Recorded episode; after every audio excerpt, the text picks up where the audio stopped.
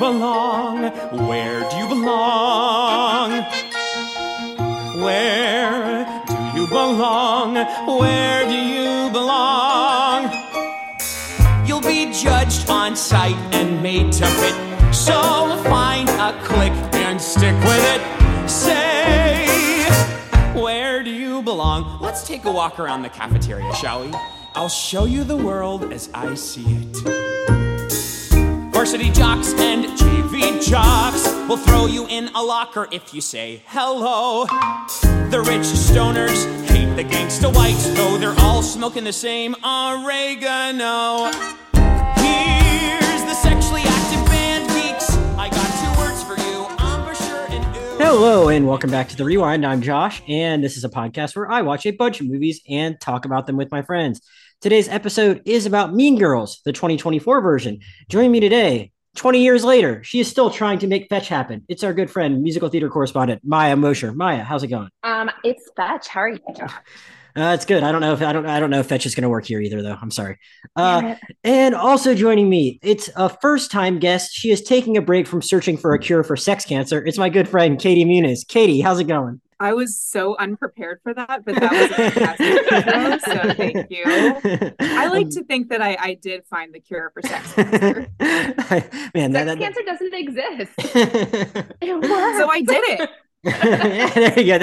there you go. I, so, so, so one, one, one of the songs I was telling them, I, I was telling you guys beforehand. I listened to some of the songs before we started again. I had to, I had to listen to "Sexy" again because, like, I was like, I, I, that was one I didn't get to, and I was like, I, that, that, I remember laughing a lot about that as I was watching the thing. I need, I need to watch that again. I didn't remember that there were actually like sex cancer references within there, as opposed to that just being like a one-off joke within the movie. So I did appreciate that song on my second listen. But, uh, but yeah, so we're here to talk about Mean Girls. It's the, you know, a, Tina Fey's first screenplay since 2004's Mean Girls. I mean, she obviously has been a very busy lady working in the TV industry since Mean Girls came out in 2004, uh, with shows like 30 Rock and The Unbreakable Kimmy Schmidt. But then, you know, a few a few years back, she decided to like do a, a Broadway version of Mean Girls, a musical, with her husband and composer of most of her television shows, Jeff Richmond.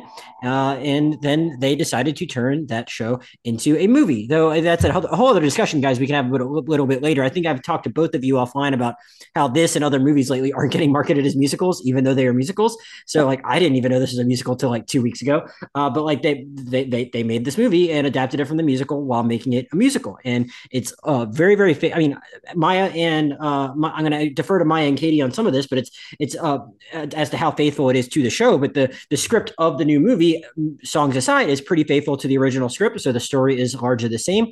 It focuses on a new transfer to a school in the Chicago area. Uh, her name is Cady Heron. She is played by uh, Angourie Rice in the new one, obviously famously played by Lindsay Lohan in the 2004 version. Uh, she is moved there in this movie with just her mom. Uh, she had two parents in the first one. Her mom is a single mom here, played by Jenna Fischer. Uh, when she gets to the school, she's feeling like a little bit of an outcast, but she falls in with a couple of others, uh, uh, more uh, self-proclaimed outcasts, and in Janice, who's played by Auli'i Cravalho, who a lot of people might know as the voice of Moana in Moana, but she's been in a few other live action things as well. Uh, Jaquel Spivey plays the role of Damien, and uh, but however, she ends up then you know running into the plastics, the popular girls that are of the junior class. Um, including Regina George, who's played here by Renee Rapp, and uh, Gretchen Wieners, who is played here by is it Bebby or BB? Do either of you guys know? Bebe Wood. BB. Bebe Wood. Uh, then there's Karen, the uh, not so smart one. who She is played by Avantika, who is uh, a, a kind of a, another person they pluck from like I guess other Disney movies and stuff like that. But uh, I'll have a lot to say about her performance. She, uh, and then so all of her her her her, her friends, Damien and Janice, want her to kind of infiltrate the plastics after they. You know, after after she, they want to befriend her, and then, uh, you know, a lot of uh, a lot, a lot, a lot happens from there as she uh, maybe starts to become one herself, as opposed to just bringing them down. Uh, but then at the same time, like you know, there's plot developments, and and, then hey, maybe it's going to be something where hey, she's going to also bring them down, but lose herself along the way. Uh, Tina Fey reprises her role from the original movie as uh, math teacher Miss Norbury, as does Tim Meadows as Principal Duval. There has been a um, some very noteworthy developments in their relationship since the first movie, which I which I enjoyed and didn't know the musical. So that was pretty fun, and uh, we'll get into all that as well. But uh, I guess I guess I'm first going to start with uh, with you, Maya. Can you kind of talk a little bit about first before we get into this, um, what your relationship was with first the original Mean Girls movie? Because like, look, it's I'm, I'm about your guys' age, and it was one thing when I don't actually have a specific memory of seeing Mean Girls in theaters. I think I might have, but like I've seen it plenty of times since then. But the fact is, you guys were like 12, 13 year old girls when this movie came out, so I'm sure this might have meant something to you at the time. So Maya, were you a pretty big fan of the movie uh, growing up, and like, what what is your relationship then subsequently with the musical? Well, Josh, I'll tell you, at the time when Mean Girls came out, I wasn't allowed to watch it in the movie theater. So a bunch of girls who I went to middle school with, who are all a bunch of mean girls themselves, shout out to those girls if you're listening to this podcast. Um, we happened to have found like a bootleg version from Argentina. Hmm. And it was a sleepover, and we watched it Oh, with yeah. subtitles the entire time. And it like paused like 20 minutes in the middle of the movie. We powered through, we ended up finishing it. And I have been pretty much watching it every October 3rd since. So Oh. I am a massive fan of the original movie. Wow. Okay. I know it pretty much by heart. It's kind of like my favorite party trick. It's just like, let's just play it and see if I could quote it in its entirety through. So fast forward to when the musical is, you know, announced 2015, I want to say, give or take, that they um they put it on. I want to say it's 2015, but it might be a little bit later than that. I don't remember. off the, the, the, the head. first production was in 2017, apparently, and uh, Okay, that was got, got, got, got to Broadway in 2018. Well, I can tell you that I was in New York on my way to Birthright, and I really wanted to see the musical. So, as a belated birthday present to my brother and sister in law, aka I had forced them to come with me, Hmm. we watched Mean Girls the musical, the entirety of the original cast. Where I got this, for those who are listening to this podcast cannot see, a hat that says fetch on it, which I never wear, but probably should wear more often. so, safe to say, big fan. Yeah, and so that, that's awesome. You were lucky enough to see it. Uh, Katie, what's your relationship like with this movie? I, I understand you've been lucky enough to see the show a couple times yourself. Yeah, so I mean, like every other girl, I think we were all obsessed with Mean Girls when we were a kid, but so similar. I actually I went to when I was in band camp, we had movie night, and the high school kids got to watch Mean Girls, and the the middle school kids had to watch The Incredibles because apparently Mean Girls was too adult for us. Um, It's PG thirteen. It's not even rated R. And my my, under, in my understanding of like band camp and most camps is like you know, I think the thirteen year olds are having something more than a PG thirteen experience sometimes. So that's a, we that's a, that's were very we were all so up in arms about this but anyways um so yeah i too love the movie I can quote the whole thing and as a huge musical theater fan i was so excited for this musical to come out and i've seen it twice on tour once right before the pandemic hit and then once recently so i saw the original touring cast. Um, I saw it right before the pandemic hit too at the Power so- Center. so we definitely i saw it up in tampa so but we definitely saw the same cast then.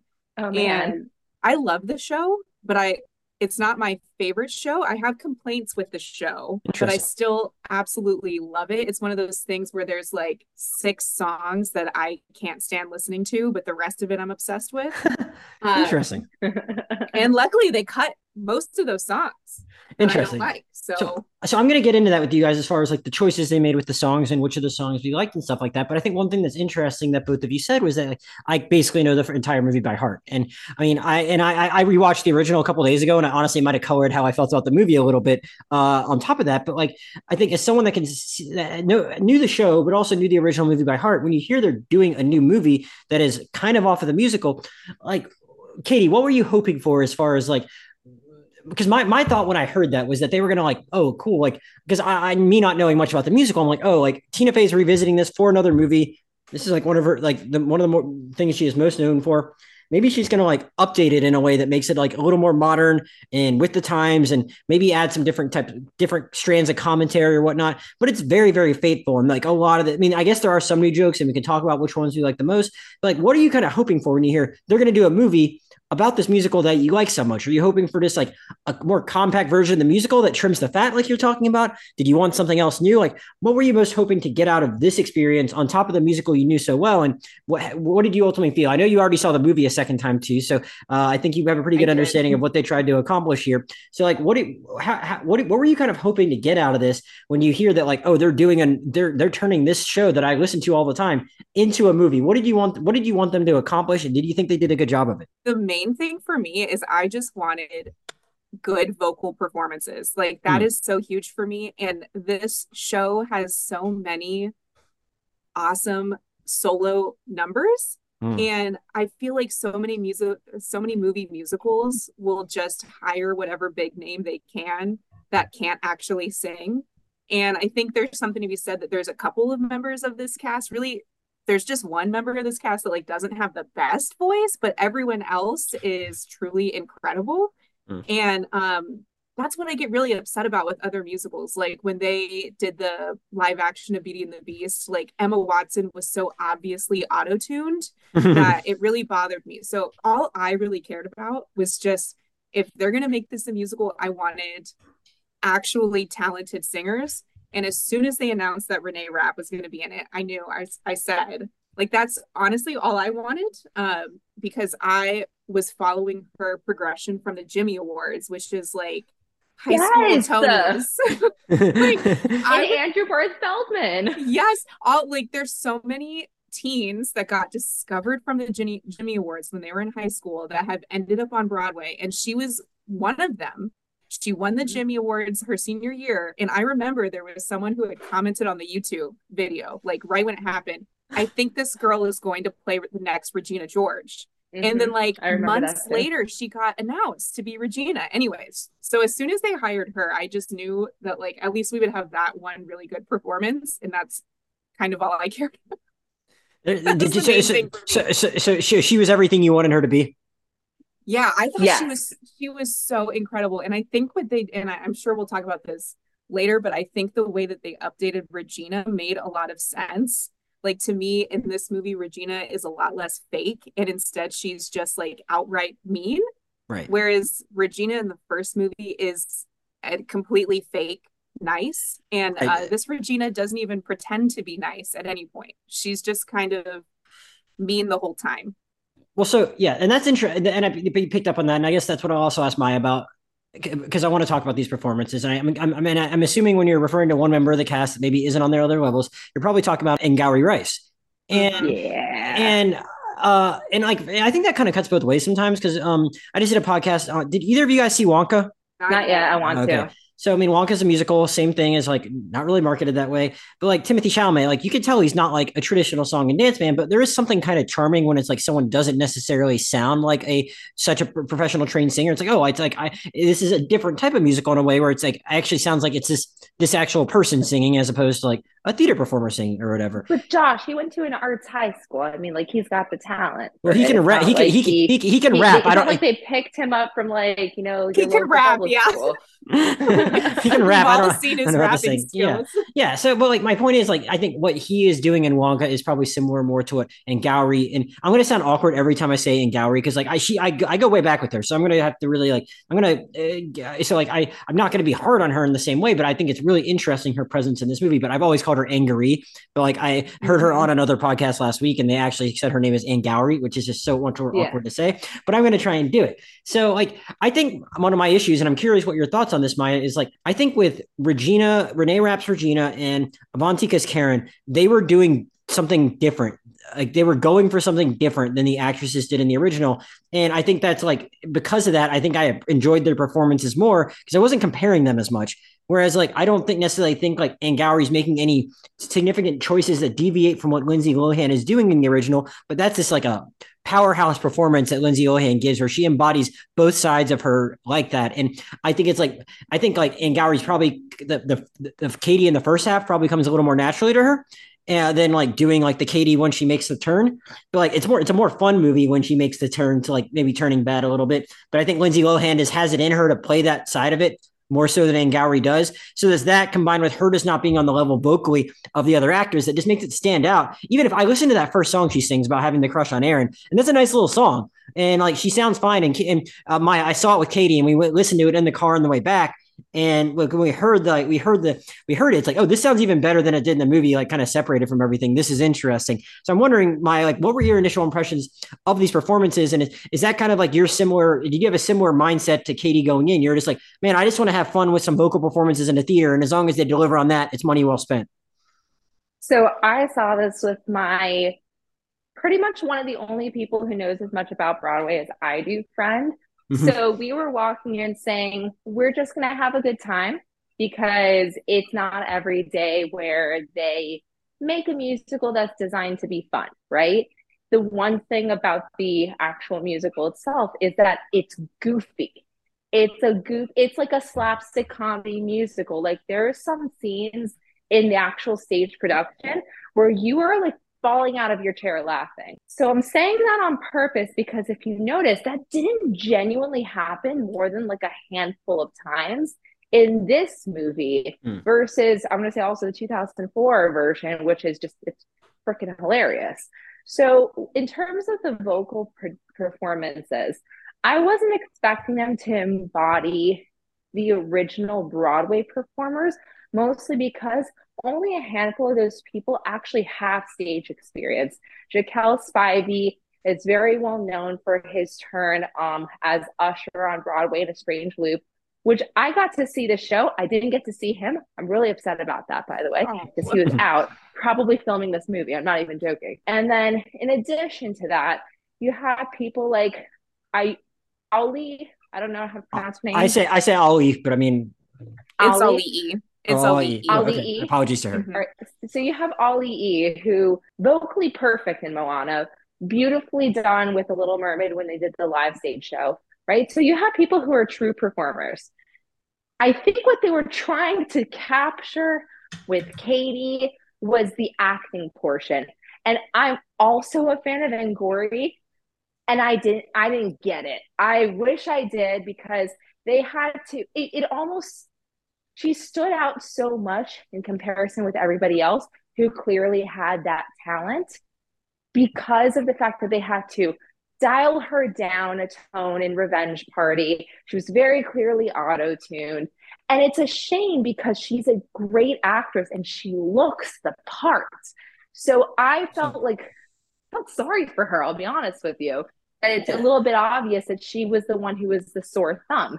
If they had replaced her with somebody else, I think it would have been a completely different performance. Not so to mention the fact that yeah. I was just going to add uh, another thing Katie noted to me that I didn't know going in was that they did. I didn't know that Renee Rapp was like part of a stunt casting type of thing they did. I thought she like played her for like the whole run or a lot of the whole run. No, but but no, then but then Katie Louderman originally. Right, but then Katie told me that like they did do a stunt casting thing that got cut off short with COVID with Sabrina Carpenter, and I just can't get that out of my head correct. now. Just knowing what I know about Sabrina Carpenter, which is only like her award yeah. show performances, some stuff on TikTok, her being really funny in interviews. Like I think she might have had it in her to like really kill it. And I wonder if that was ever in the cards, but then I went back and I did the research and she was like on tour during the months where they filmed this. So I don't know if that was ever something they tried to do because like she has there's nobody who they could have cast besides Renee Rapp, especially considering her now pop star status that's starting to burgeon. She's huge on TikTok. No, no, I, I, I know. I mean, I, I thought no, Sabrina, Sabrina, Sabrina played Cady. Cady, right? That's what I'm saying. Right. No, no, you're no, like so they got Renee for Regina. I'm oh, saying, I see what you're saying. I see what like I, I, I think Sabrina has like the because she's also like a very tiny person, so I think that it helps you play the meekness of Cady in the first half of the movie. But I think she might have the attitude to pull off Cady in the second half a little better, and obviously the vocal range that Angourie just doesn't have. And I want to say again, Angourie Rice, incredible like young actress. Nice Guys was her breakout, but then did and uh, she was amazing. In she was in, in Spider Man. Yeah, she was in well, she was in Sofia Coppola's The Beguiled before then, which is a very very fun movie and mm. has a mm. very fun role in that. She is in Spider Man in very limited roles, but gets like huge laughs with deadpan comedy in a way that like I honestly didn't laugh at all that much at Mean Girls, which I wanted to get back to that point that Maya made a second ago about yeah. straight up laughter. And like and also like I then I, I even watched this like YA movie that Angourie had in theaters a few years ago called Every Day that like some kind of Groundhog Day type of movie, I think. Um, and like, and then she was in um uh the the, uh, the HBO show uh, with Kate Winslet that I'm just uh I'm draw- I'm drawing a blank on right now. Oh, Mildred Pierce. I no, think no, it no, is. no, no, no, no, no, No? no, the, the one the one that took place in uh in Philadelphia, and now, God damn it, how did I how did I already forget what Okay. that was? The what is it? Television? The Oh, one oh, when she's no, a cop. yeah, Mare of Easttown. Sorry, she put her daughter in there. So, uh, yeah. So, like, I mean, just great resume. Just like, I don't know, maybe not like the best choice for a musical because I think like I'm asking you guys like, what what what do you want to have when you go to a musical? And you you want the fun performances, People but you're trying, sing. but you want this thing to like kind of like you know, right? So stand apart from the movie too. But if you're going to do a script that adheres that much to the original, I think just you can't. It's no one's fault other than like just the fact that people have seen it before. But like, you're not going to laugh as hard when you already know all the jokes. I mean, it's an. I will argue that the script did not adhere that much to the original, though. You think so? That's what my argument is. Huh. Is on top of everything, they shifted this not for the audience of the people who grew up watching the original movie and then by proxy the musical. This was meant for Gen Z. Prove me wrong. Well, They well, completely changed the tones of most of the songs. Everything was sort of geared for the Gen Z generation. But I'm also going to argue that it wasn't that bad of a shift. I actually don't disagree with the choices that they made, but it was so, it, it didn't have that in your face comedy that the other two iterations had. It was very much like it was meant to be played a little too seriously for its own taste. Not to mention the fact that, I mean, Katie mentioned that Regina was not as fake yeah. the part of that was was funny is the thing that she was duplicitous and this one all renee is doing is just like i'm prettier than you i know it and i'm gonna be a bitch to you as a result of it Hmm. i just like there's something that was like it was a tonal it was a complete tonal shift but i also didn't hate it if Hmm. that makes sense I think they're in a rough, like, it's tough to make a movie musical at any point anymore. And I think that they made a strategic move to make a shift because the honestly, the Mean Girls Broadway show is very like traditional theater. It's got tap numbers, it's all very jazzy. To be honest, I cannot imagine that that would have gone over very well if they had taken that exactly as it was and translated it to the movie. I think for a movie version of a of a movie from 2004 that so many people love, they had to make it more pop. And I think that's what they did. Every song has just been made to sound like a pop song, which I kind of feel like is just because multiple things like they're afraid no one's going to come to the movies if it's a Broadway, you know, adaptation Well, they, that is well, they didn't market. They didn't market They didn't market But- pop but or regular right. songs.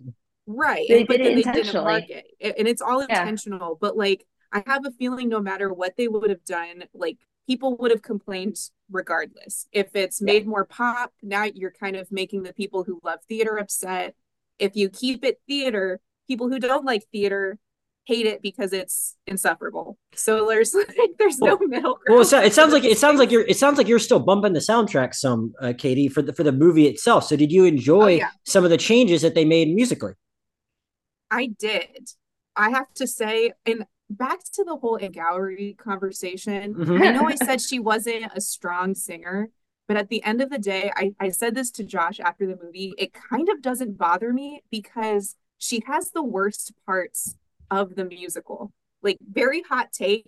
I think all of Cady's songs on Broadway k- kind of are awful. Like, they're the ones that I skip.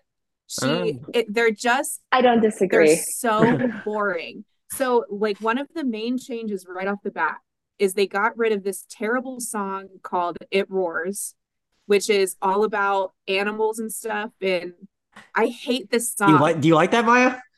I, it has one of the best lines in the musical. What's- it's just what's- like what's seeing all seeing all these teens. Hi teens, unsubscribe. it's like it basically she doesn't like know how to communicate with people. She just knows animals because she's from Yeah, I just- I think it does have, when isolated, I think it has some cute lines, but it's just one of those songs. I just don't feel like it hits. And every time I've seen this show, I, I just could not care less about the Cady character. Like, it- it's she just has the worst songs. And this is one of the failures to me of the Broadway show is that Cady does not have like a big show stopping amazing number. Janice, who is a side character, has a big show stopping end end of act two number. And then Regina has all of the good songs. But Cady's songs are so passable to me. Like they're the ones I skip. So, anyways, the fact that Ang- Angourie, you know, can only kind of sing didn't really bother me because her songs are the most boring anyways. And then they replace the song that they replaced it roars with, I thought was really cute. That what if song. I thought it was hmm. cute. I thought I liked the hmm. pop vibe. I thought it was cute and I liked it better than it roars. So I said it was so a hot like, and popular opinion it's not that it's unpopular. I think a lot of people will agree with your opinion, but the goofy songs that Jeff Richmond did are the ones that I miss the most. Like one of them is it's it roars, um, where do you belong? Where was that? It belonged in the musical. They removed it. Um, and then stop. So obviously they cut out also a lot of Damien's songs, but I I agree like the I'm going to say like when, when if you're taking a look at this from what I think they were trying to portray, which is every single song that they filmed is a music video. They're mm-hmm, all music exactly. videos. And if that's the case, yeah, by all means, this is like I said, it's a really good Gen Z mix. Um, and I'm sure that they love it. This movie is definitely like more geared towards them. And I, like I said, I'm not hating on it. I actually really like movie. But I miss I miss the goofiness because for me the goofiness embodied what the 2004 movie really was. It was like I don't know, girls can like have this like crazy hall montage where they're like walking and looking hot as shit and then they fall into a trash can, you know? Mm-hmm. like those are the things that like it was missing for me. So to see them not only like get rid of that, but then cut out the songs that also kind of were the I don't know the sing songy equivalent of it. It just made me sad. Is were there, it? Were there any sad? Were there were any of the songs that they cut ones that you guys would consider like real earworms? Because I'm not sure if any of these have like yeah. stuck with me yet. And like where do I, you when, belong? When I think Jeff yeah, where do you belong is good. When I think Jeff Richmond, I think I think the theme song to Kimmy Schmidt, which is catchy as hell, and and and I think of did either of you guys watch Girls Five Eva on Peacock? Uh, is the Pope Catholic? so like I mean the, the, the, their their main song on that is like incredibly catchy too. And like not nothing nothing on nothing in the musical like with me struck me like it did the first time I heard either of the theme songs to those shows. And I'm like and it's like I knew this was a big hit on Broadway. I'm like that's surprising. Like I thought one was going to grab me more. And there were a couple I really liked. Like I I loved I really enjoyed Watch the World Burn but that was just more because I was like holy shit like Renee Rapp can sing. And like that was fun. Though it's not one I'm going to be bumping in the car either, you know. Um, or uh, and and I, I, enjoyed "Sexy" as I was telling you guys before we started recording because like I, I, I just got such a kick out of Avantika's take on that character. So then like hearing that character offer like any commentary like she is throughout that song, it's like a fun it's a fun way to like juxtapose her against like how dumb that character is. And I just like got a real kick out of that too. And like watching her do the music video part of it, I thought was really fun. But there wasn't anything. I, I'm like, man, I I wanted something to like be a catchy thing that I would like associate forever with this movie. And I don't know if it quite had that. That's because it was in the musical version. So, so you, what would you say it's called? Where, where you belong or something? Where do you belong? It's you mm. know the entire scene in the original movie and also in this movie where they are like, all right, here's the lunchroom and here are all the different factions of the lunchroom. Which clique are you going to be part of? Except it's a tap number. Yay. Hmm. Gotcha. Yeah, but and what I do like is that they took exact lines from the song and had Damien say them. It just wasn't sung this time. So at least we got some of those lines in there, but I do agree that's one of my favorite songs that was cut. But again, I can kind of understand it cuz like nothing else in this movie has a tap jazz right. classic vibe and it would have felt so out of place for them to stick one in. But I'm like if they were able to make Stupid with Love a pop song, I feel like they could make anything pop if they really wanted to. Hmm. That's a good point. I, I did hate that they made it a pop song, but I do agree with you. Gotcha. Yeah, no, again, it's, it's interesting I'm, to hear you guys hear. fighting with myself. I can't. I know. I, I have very mixed feelings on it, but I, I really kind of believe that most of the decisions that they made make sense for what they were trying to do. And I totally hear you on the idea that these updates were for Gen Z, but I would argue that I think we would think that no matter what. If you're updating a movie that we loved when we were younger than high school and into high school, and you're updating it 20 years later for current high school students, it's obviously going to feel like there are mm-hmm. a lot of Gen Z references. And that's just because, in order to make it feel like it's not 20 years in the past, they have to add in current things. So, all of these like TikTok video type things were like the main thing. There was a lot of like we could talk about this for there was a lot of sponsorships in this, which yeah. also made me think of like TikTok as well because everything on TikTok is sponsored now. Um, so I think there were a lot of things that that you could say were Gen Z, but I just kind of believe it's necessary in order to make the movie oh. not for the teenagers of the 2000s. I didn't. And they say... also removed a lot of problematic elements they did. that were, and I was actually there were certain changes that they made. First of all, for Josh's edification, there's when they're introducing the plastics, which again they removed one of my favorite lines of the entire thing, which is Karen's monologue. Oh, um, so yes, that's my favorite part too. Yeah. Wait, which one? which one? Oh, oh, you mean a monologue from the musical? You mean? Says, um, when the pa- plastics were introduced, Gretchen and Karen both have little solos Great within lines. that song. Mm. So um, Gretchen comes on and talks about how she basically like serves Regina. Anything Regina wants, she does it. Karen comes on and, and it's a Jewish princess dumb. Jesus. Mm. Yeah, that's a line that that Gretchen says. And then Karen comes on and is like, all she goes is like, you know, my name's Karen. My hair is perfect. My teeth are perfect, and my skirt is short. Basically, it's her whole is her whole song. And Wait, so but like we like, should... do the best line. my name is Karen.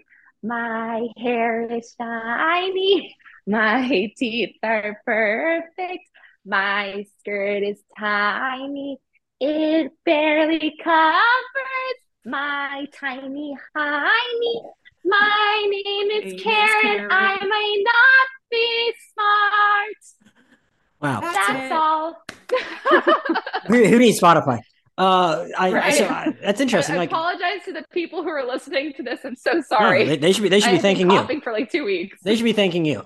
Um, I so I mean, it's it's interesting to hear that there are like smaller things that they cut out that were fun that like might not have actually taken that much time, but like it is a pretty long movie already. Um, and I'm curious. I want to go back a second to what you guys were saying about the Gen Z stuff because I didn't necessarily. I mean, we're all squarely millennials. I didn't. I didn't leave.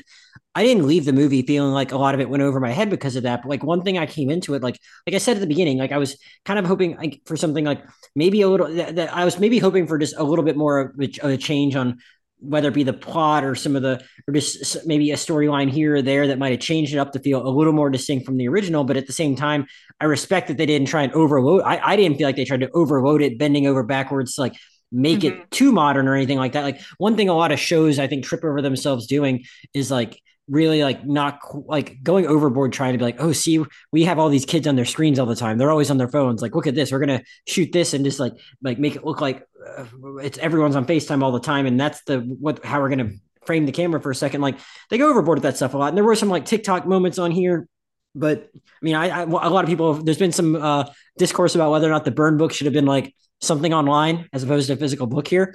Uh, but like regardless, and I was gonna say Tina. I I was watching Tina's recent mm-hmm. interviews on all like various late night shows, and mm-hmm. she actually talked about that how she because she has like a teenage daughter, like an 18 and a 15 year old, yeah. Yeah, so she was going to her kids to say like, is this too too much? Like, would you guys even write in a book anymore, or would you mm-hmm. put it on? Would this be on like Snapchat or something instead? Yeah. And the kids were like, we would we still write in books, mom. Oh, okay. So I don't know what the kids so are doing these days. She got the teens' approval on keeping it an actual book. All right, good for them. But like, I, I also I, think that the book element's so iconic. You you yeah. can't if yeah. they got rid of the burn book and made it like a burn blog, I I mm. burn, blog like the film. I burn blog. you should trade trademark that burn blog. I'm not. I'm not. I'm not complaining I'm, about that choice. One thing I'm good at it's puns. I'm like I'm, I'm pretty mm. halfway decent at puns. So I'm not complaining about that choice right now, but I'm wondering were, were there any ways that you guys were hoping they were going to be utilizing internet, social media, uh, any kind of technology anymore in, in a way that was distinct from the original or any other ways in which you were just expecting more of an update than they actually gave it?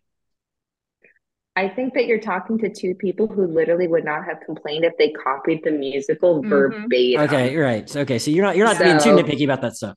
No. I do have to say though, I and you know, I tried to Google this to see if anyone else is talking about this, but it's so interesting to me how they handled the fourth wall like Mm, breaks in mhm. this because the musical starts off with Damian and Janis in front of the curtain just singing directly because they're telling you what you're about to see is this cautionary tale and that song was kept in the musical.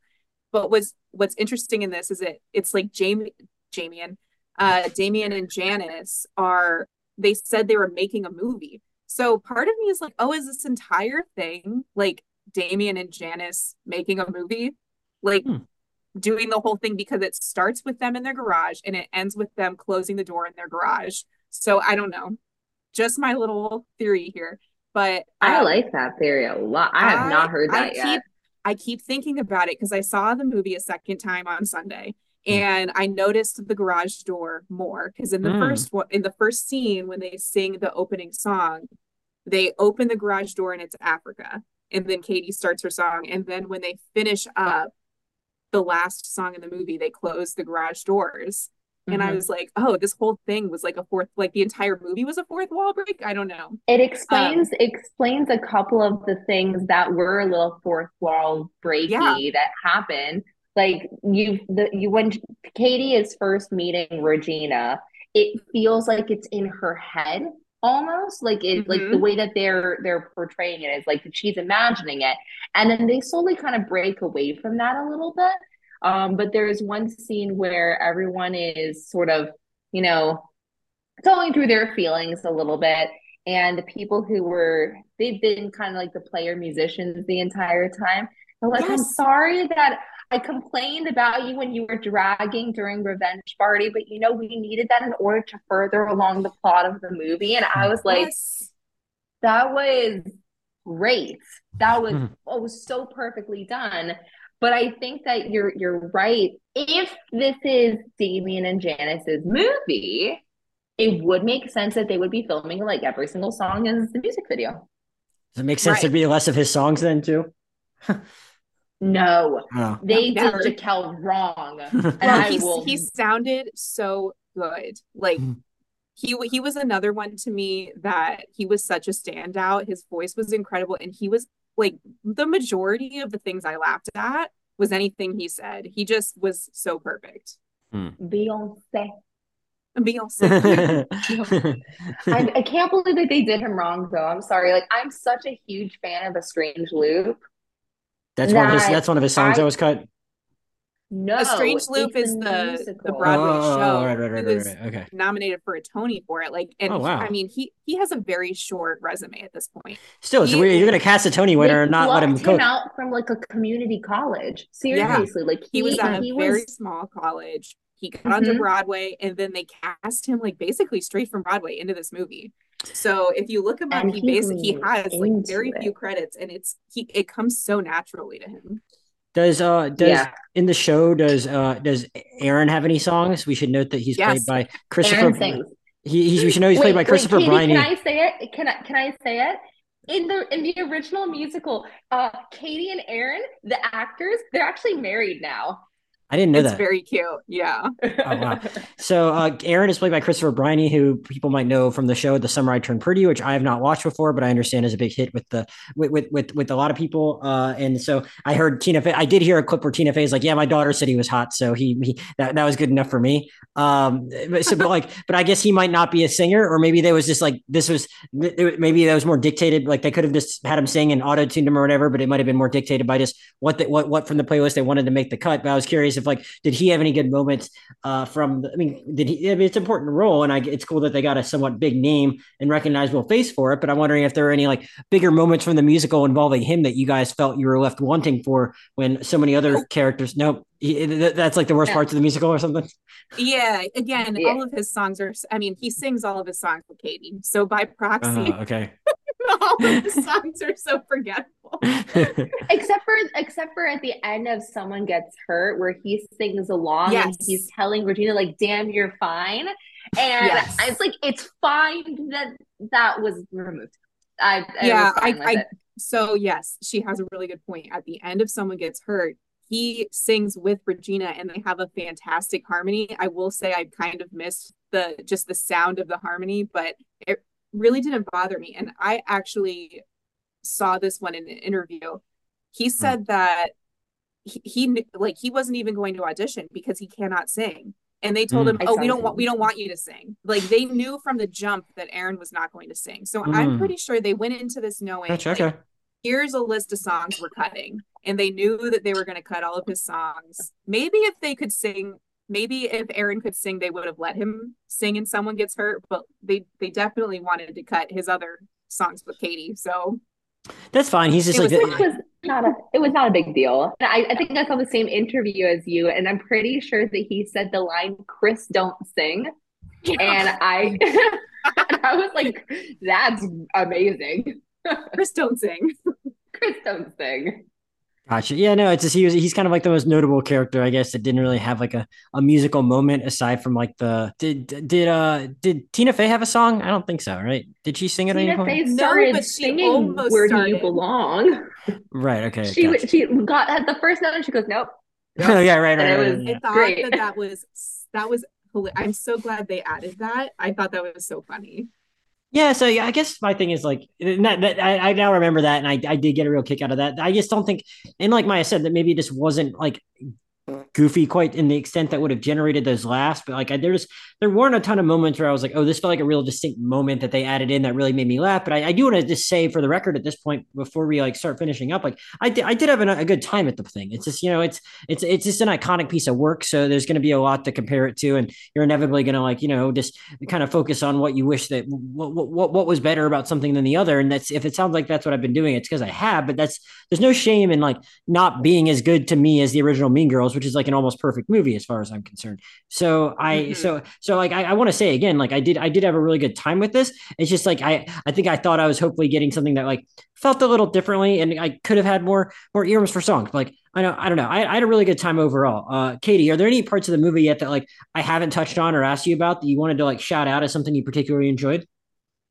Well, we mentioned this briefly, mm-hmm. but I'm I'm so happy that some of the more problematic jokes from the original movie were completely cut or taken out, and they cut a couple of lines from the from the musical that I also did not like. Mm. So I was really happy for that. So I think the main what what, what made the cut in the what made the cut in the what made the cut in the musical that's not that's not kosher. So there are two lines in the musical. Mm. There's really one specifically that is just so terrible, especially when you hear the mm-hmm. history of it. But there's one line in Meet the Plastics where Regina says she never weighs more than 115. Mm-hmm. Uh, and it's like a whole part of, you know, she's talking about how hot she is and, and telling everyone she never weighs more than 115 pounds. And there actually was a lot of, I mean, this was really sad when when, when Renee was cast in the musical. She was in it, mm-hmm. and she, she definitely is naturally larger than Taylor Louderman. I mean, me next to Taylor Louderman is larger. Like Reg- like Renee Rapp is taller. She's just mm-hmm. not she's not as small as Taylor was. She ended up wearing the normal costumes and then like a couple months into her being into the show, she got pulled aside and told, "Oh, we're giving you all new costumes." Basically, they told her she was too large. She didn't look good on stage in the costumes. They redid her costume so that she was wearing like skirts instead of any tight pants. So I mm-hmm. loved that in the musical movie they had her in pants like almost the whole time because I, I, for me I felt like vindicated. So they made it to where like you never like she always had a skirt on covering her stomach and covering her upper thighs.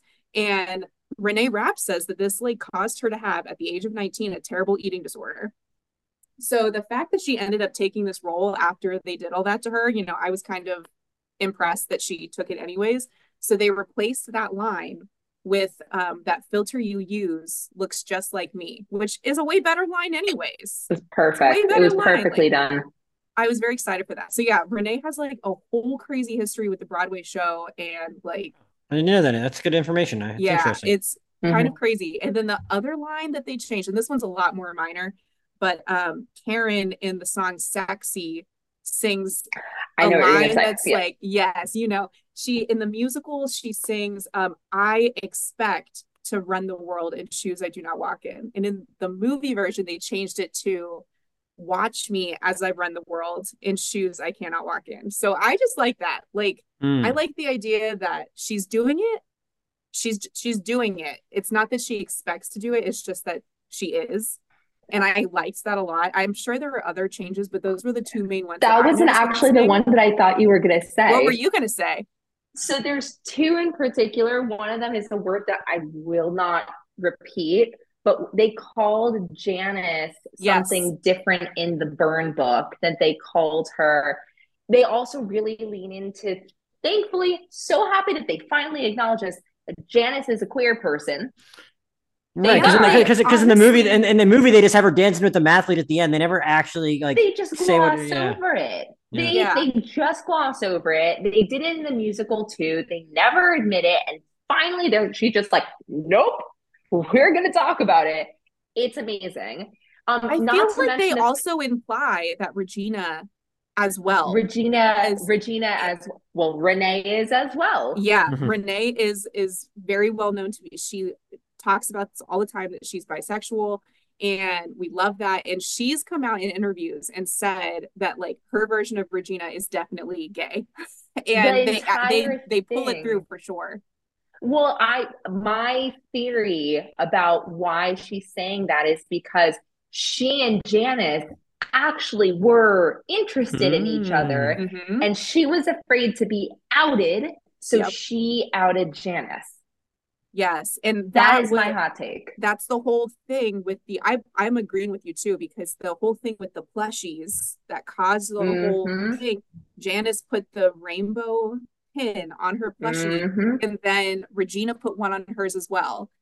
Right? Damian said it was an allyship, but I mean, No, they he he was glossing that over because it's Yeah. not right for someone to out somebody else, especially if you're out. So I I just feel like they wove it into the whole movie that you could tell Mhm. that there were undertones, but I it was it was very well done. I really liked that part of it.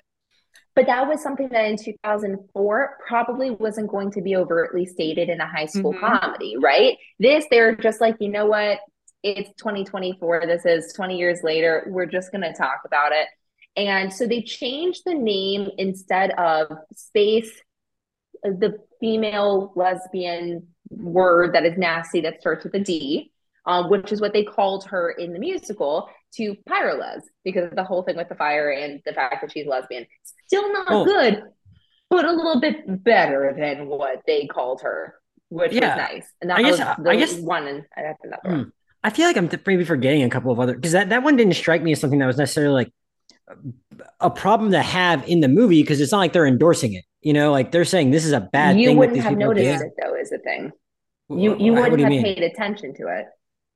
I wouldn't have paid attention. To it. Like, are what- you talking about what they called her in the bird Yeah. book? Yeah, like I mean, like they're not. You they're- wouldn't you wouldn't have known that it was something else because that was only in a musical. Oh no, I think that's. I thought that was in the original movie. It's in the movie too. Yeah, yeah, They did. Oh, that's Yeah. right. It is in the movie. Well, yeah. Yeah. So I mean, it's. I mean, as long if, if you want to change it, that's fine. As long as you you know do it in a way that like you know works. Still, Yeah. it just it, that never struck me as being like. I mean, Tina Fey like it's a whole other can of worms. Like Tina Fey's had a whole lot of. Tina Tina Fey's had a whole No, lot of like criticism man. for like off color jokes that popped up in Thirty Rock. They even like deleted an episode where there was blackface, like stuff like that. And I think I don't. I don't want to talk about Tina Fey because I know, we don't a have to. things to say about her. That's fine. That's fine. But like you know, in, in the I, I did pick up when I rewatched the movie, and I I just didn't write them down. I think there might have been a couple of off color things that also didn't make the cut that I'm just not remembering at the moment. So they I do a nasty Lindsay Lohan joke. Oh, really? Oh yeah, I mean, as Yeah. a In- redhead in- in- in- myself, in a it musical? is what it is.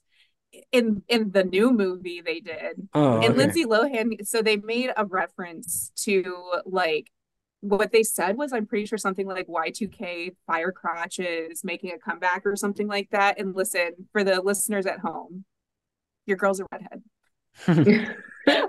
self-imaginer. I hate this word, but it doesn't really like, I mean, it's not something I'm like crying about. It's, it's not really that offensive.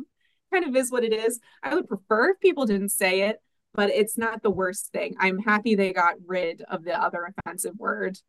And the main thing Yeah. that I'm happy that they got rid of was the um, teacher sleeping with the students. Like oh right. that was That's why I was that yeah. th- Those those those, those two Asian about. students in the original movie. I'm like, this is not the best way to to, to pick these this one race here. Jon Hamm would would never. Jon Hamm just plays abusive husbands in Fargo eh. and also Mad Men and also you. I mean, there's a list of it.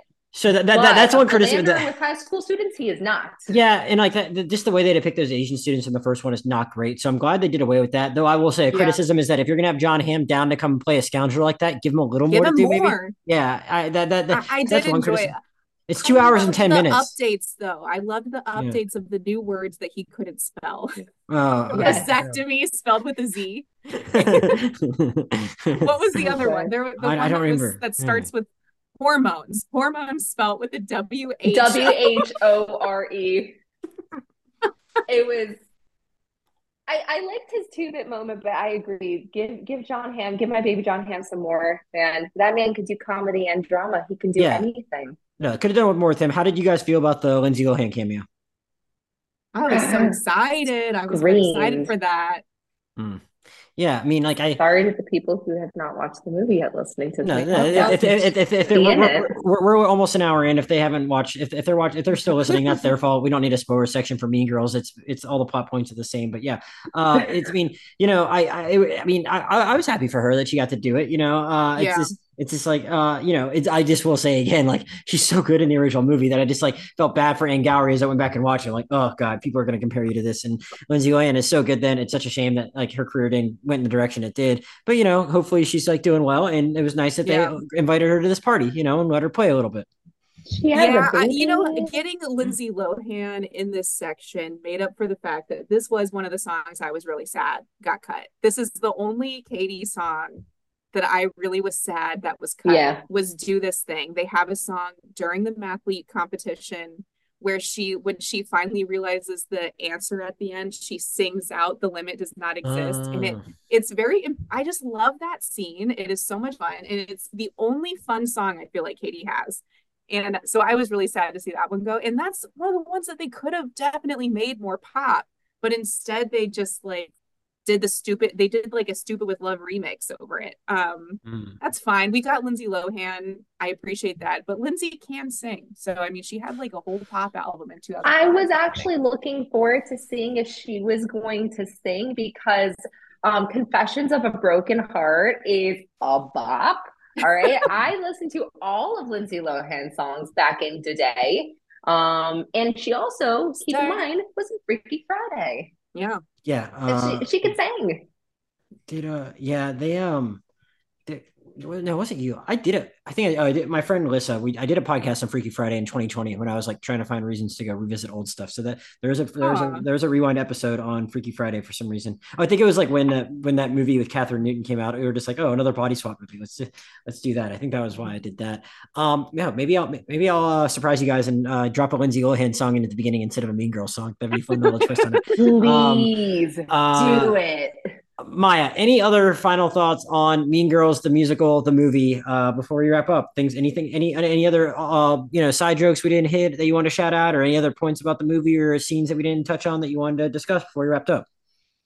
I'll tell you that if there's there's one we we touched upon it, but I was questioning whether or not I was enjoying this movie until someone gets hurt. To me, that was the best song of the movie, not just because it's my favorite song in the mu- second Hmm. favorite song in the musical, the one that they cut out, which is the someone gets hurt reprise.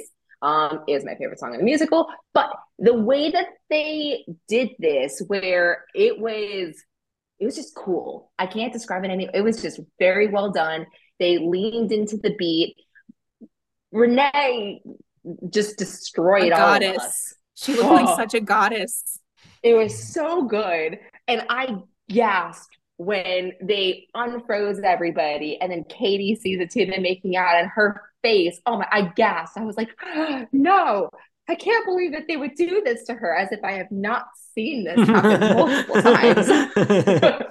it uh, was it was very well done. That was to me that was the highlight of the movie. There were many highlights of the movie, but that in particular was the highlight of the movie for me. Is that is is that is that get the vote for your favorite song too, Katie? Um, I, yeah. mm, I don't know. I don't know if I really have. Again, they like they kept all of most of my favorite songs. Good. But um, I really enjoyed this version of Apex Predator with Damian being in it. Hmm. I personally liked the harmonies of his deeper voice better. The the, the version on Broadway, it, it's Cady singing it with Janis, and I think I just preferred it with Damian. It kind of made more sense to me. But um, yeah, I agree. The someone gets hurt portion of it, like, and I love what they did with her costume because again, in the original movie and on Broadway, she's like a Playboy bunny Mhm. situation. And I love that they went with this like beautiful, angelic angel Victoria's Secret situation. I Mhm. think it was so smart. But yeah, and I just my last thing is that I just have to say we've not talked about Auli'i very much, but Yeah. she was so fantastic Yeah. as, Jan- as Janis. And she it just came like she she played not only did she sound amazing she just really looked the part to me her facial expressions throughout the movie were so on point for kind of someone who's like a little bit tortured a little bit angsty and um she definitely for me was a real scene stealer but her and Damian together obviously because all of their scenes are together the two of them driving this is something I'm so happy made it from the musical the jazzy the um Yeah. the little tiny The scooter. ECV Hmm. the ECV scooter um, yeah. I'm so happy that that made it in, into this movie because it's like the funniest part to me when they just ride off on that. It was But yeah. I, I'm glad. I'm. I'm glad you brought her back up again. That was another thought I was going to mention when you were talking about like the problematic stuff they changed. The other thing they changed was that they just made the cast more diverse, and I think it's and I think it's credit to them for like especially casting her, casting Damian, uh, casting Karen that they got like that they did so well in that because you know uh, not that people would be right to do it if they did, but if they then mess those parts up at all, then people are going to be like just criticize them for like making an effort to be diverse instead of casting the best people or something. When it's like they probably were the best Right. people because all of them were really good. Um, and it's like I mean, so I think that that just made sense. Like this is an incredibly white movie in the first one, aside from Tim Meadows and the Asian girls that shouldn't have been in it in that role. Uh, so it just you know it's it's uh it's good that they like found these other people to like kind of insert in there. And and I, I think the girl that played Gretchen is supposed to be Hispanic because they they made, she makes a couple references Yeah. at some point, but I think that actress just um um, I mean maybe She's that Cuban. I looked her up Oh, because I was curious. She is Cuban. I, Yeah. I was very I was curious about that as well. So I looked it up and she is Yeah. Cuban American. I, I I- I don't think Uh, she I don't think she popped as much as most of the other people, but like I mean, uh, it's it's fi- fine. Like good for them to you know uh, just making making an effort there as opposed to just being all white. I mean, I think it, it it's Yeah. you know I think it's important probably that like you know probably makes more sense to have the queen bee be white if they're not offering race commentary. But it's like yeah, maybe in a in a, in a suburb like that, that's going to be the case. But they're going to have other diverse classmates too. You know. Um, Well, and another like just side point to that, this Yeah. is very small, but I really love they changed the last names of the main characters to Yeah. match. So instead of Karen Smith, it's Karen Shetty, and instead of Janis Ian, it's Janis. I'm gonna butcher that. yeah, that was really Aniki hard. A. Yeah. Yeah. Nikki A. s- Something something um that that actually matches who the actor is, and they did that for all of them, which I think is awesome. Yeah. No. I I. also have an, an another thing to add to that. Um, oh. beyond yeah. beyond the fact that they changed everything, um, it has nothing to do with what you said, which is a very important point. This is actually a very unimportant point. Um, they they killed the mall in this movie. There's no Mhm. mall, and I just do, does Gen Z not go to the mall anymore? Do they just shop Part of it to me is like, oh, were they just trying to save money on the sets? That's kind of almost to me. I'm like, because the whole thing was in Regina's house and at the school Yeah. and at Cady's house, and like, was that it? I feel that was the She doesn't movie. say get in loser, we're going shopping. And I was just like rocked a little bit. So Yeah. Also, yeah, there might be something to that. This is originally going to be just a Paramount Plus movie where they probably weren't spending quite as much. The budget for this is 36 million. The budget for the original is 18, but if you were to like, you know, account for inflation, like 18 million in 2004 would be more than 36 million now. I'm pretty sure with like how those things work. I Maya, you're the financial person here. But like I think like if they had been spending proportionally as much on this as they did the original, it would have had more of a budget. Uh so you know that that is that is what it is. But like I mean, it doesn't make you feel old where it's like, all right, we've outlived, you know, we're that generation where it made sense to hang out at the mall. Now they don't do it anymore.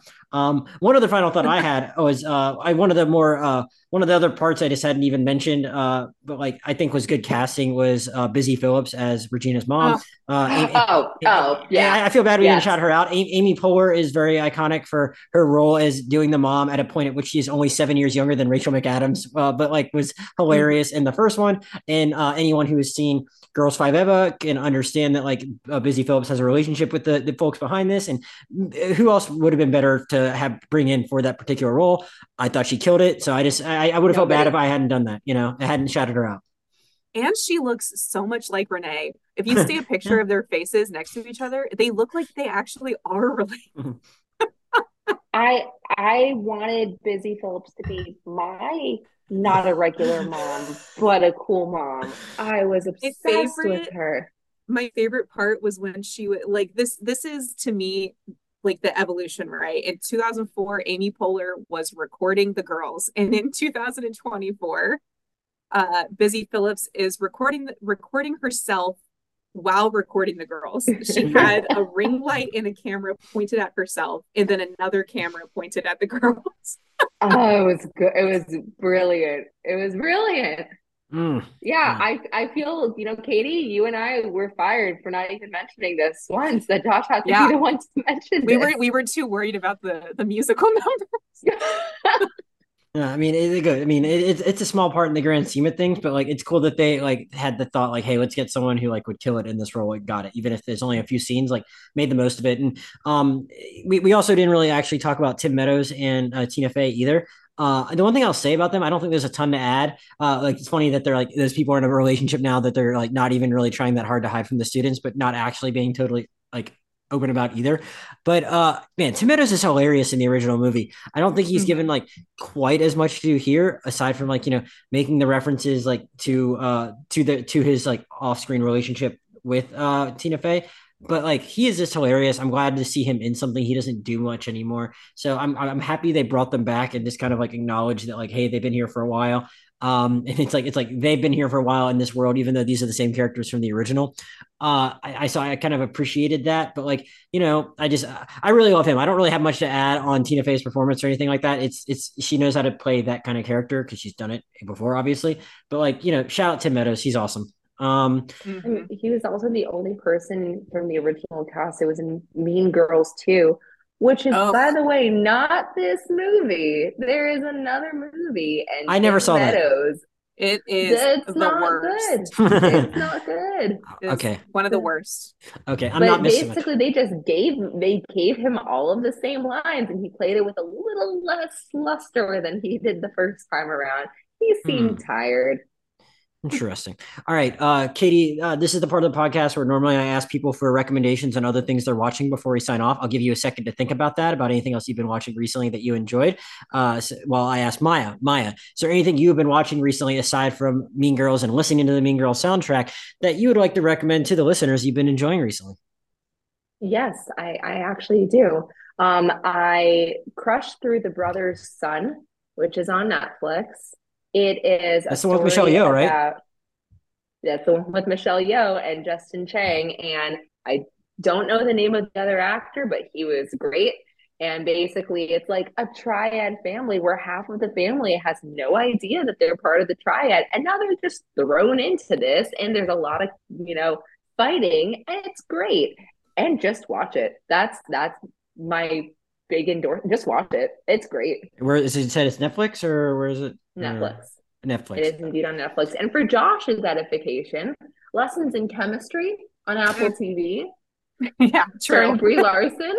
Look, she's my she's my girl, but she has not made good choices recently. I'm not going to apologize for assuming that show is going to be worth watching. You know, or not assuming. So first of all, you're wrong, and second of all, watch this show, and then you'll see how wrong you are. No, I'm not. I'm not. I'm, I'm not really passing judgment on the show. I was wrong to. I guess maybe I was wrong to assume it wasn't good. But like Brie Larson, not the best track record in like the last like like basically since Captain Marvel. You know, like Captain Marvel made a lot of money. You can debate the merits of that movie, but like I mean, since then it has not been great. So I'm glad that she has something that was worthy of her talent. She got nominated. I will probably check it out now that like that you have vouched for it. But no, no one else had been like, hey, watch this. It's good. Um, Katie, is there anything else you've been watching recently on whether it be streaming at the movies, on TV that it can be, or something you've read? It can be anything you consumed recently, but we always ask someone for another recommendation before the end of the podcast. I have two. Okay. Okay. Keep keeping on the musical theme Mhm. here. Uh, if you're interested in watching an actual Broadway show, The Waitress Pro Shot was just released on streaming platforms. I saw it in theaters and it was fabulous. It stars Sara Bareilles, and um, I bought it on Prime, and I've been watching that over again. It's so good. And then my other one, any um, fans of Oliver Twist, I just started watching The Artful Dodger. Mm. I'm only a few episodes in. I got David to start watching it with me. It is so much fun. Where is it? Where like is a- it?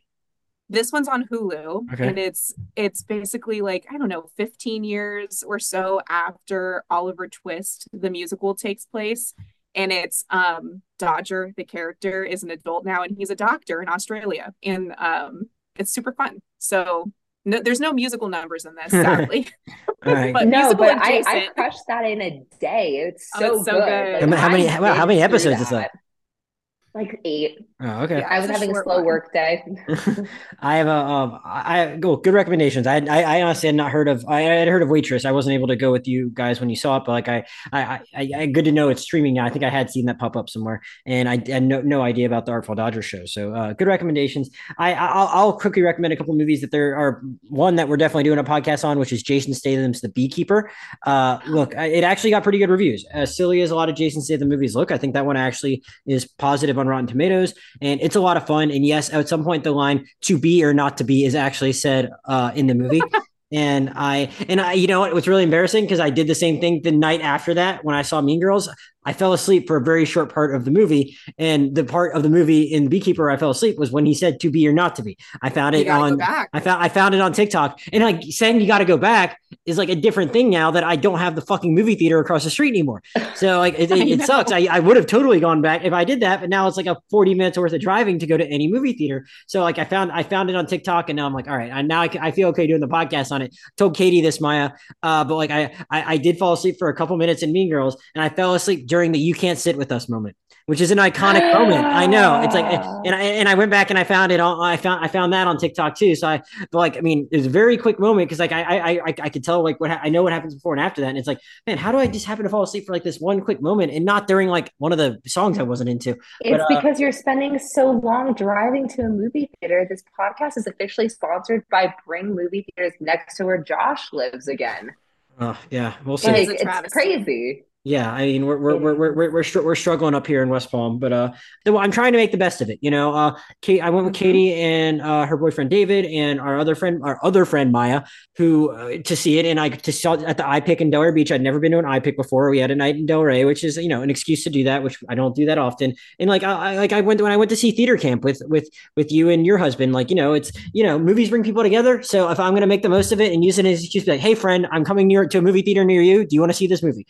Which like well, I wasn't. I, That's I, really I, sweet, Right, but I but, but I wasn't as apt to do that when it's like I can walk across the street at seven oh five for a seven o'clock movie and not even tell anyone and just be in my seat and be in my movie theater seat and with my popcorn and my icy in ten minutes. Not as likely to like need to invite anyone that doesn't live in downtown West Palm, you know. So I'm trying to make the most of this anytime I like I anytime I am having to travel for something, which is unfortunately for almost every movie I see now. So uh, but like I mean, if I go out west of the the Regal, where you're a member, like I don't really know anyone that's out there. But if I go north or south, I have people in those areas. But yeah, so that about wraps it up for this uh, episode of the Rewind. I want to thank Maya and Katie for joining me. Uh, as usual, you can find me on Twitter and Letterboxd at Josh Jurnovoy, J O S H J U R N O V O Y. The podcast Twitter is at Rewind Movie Pod.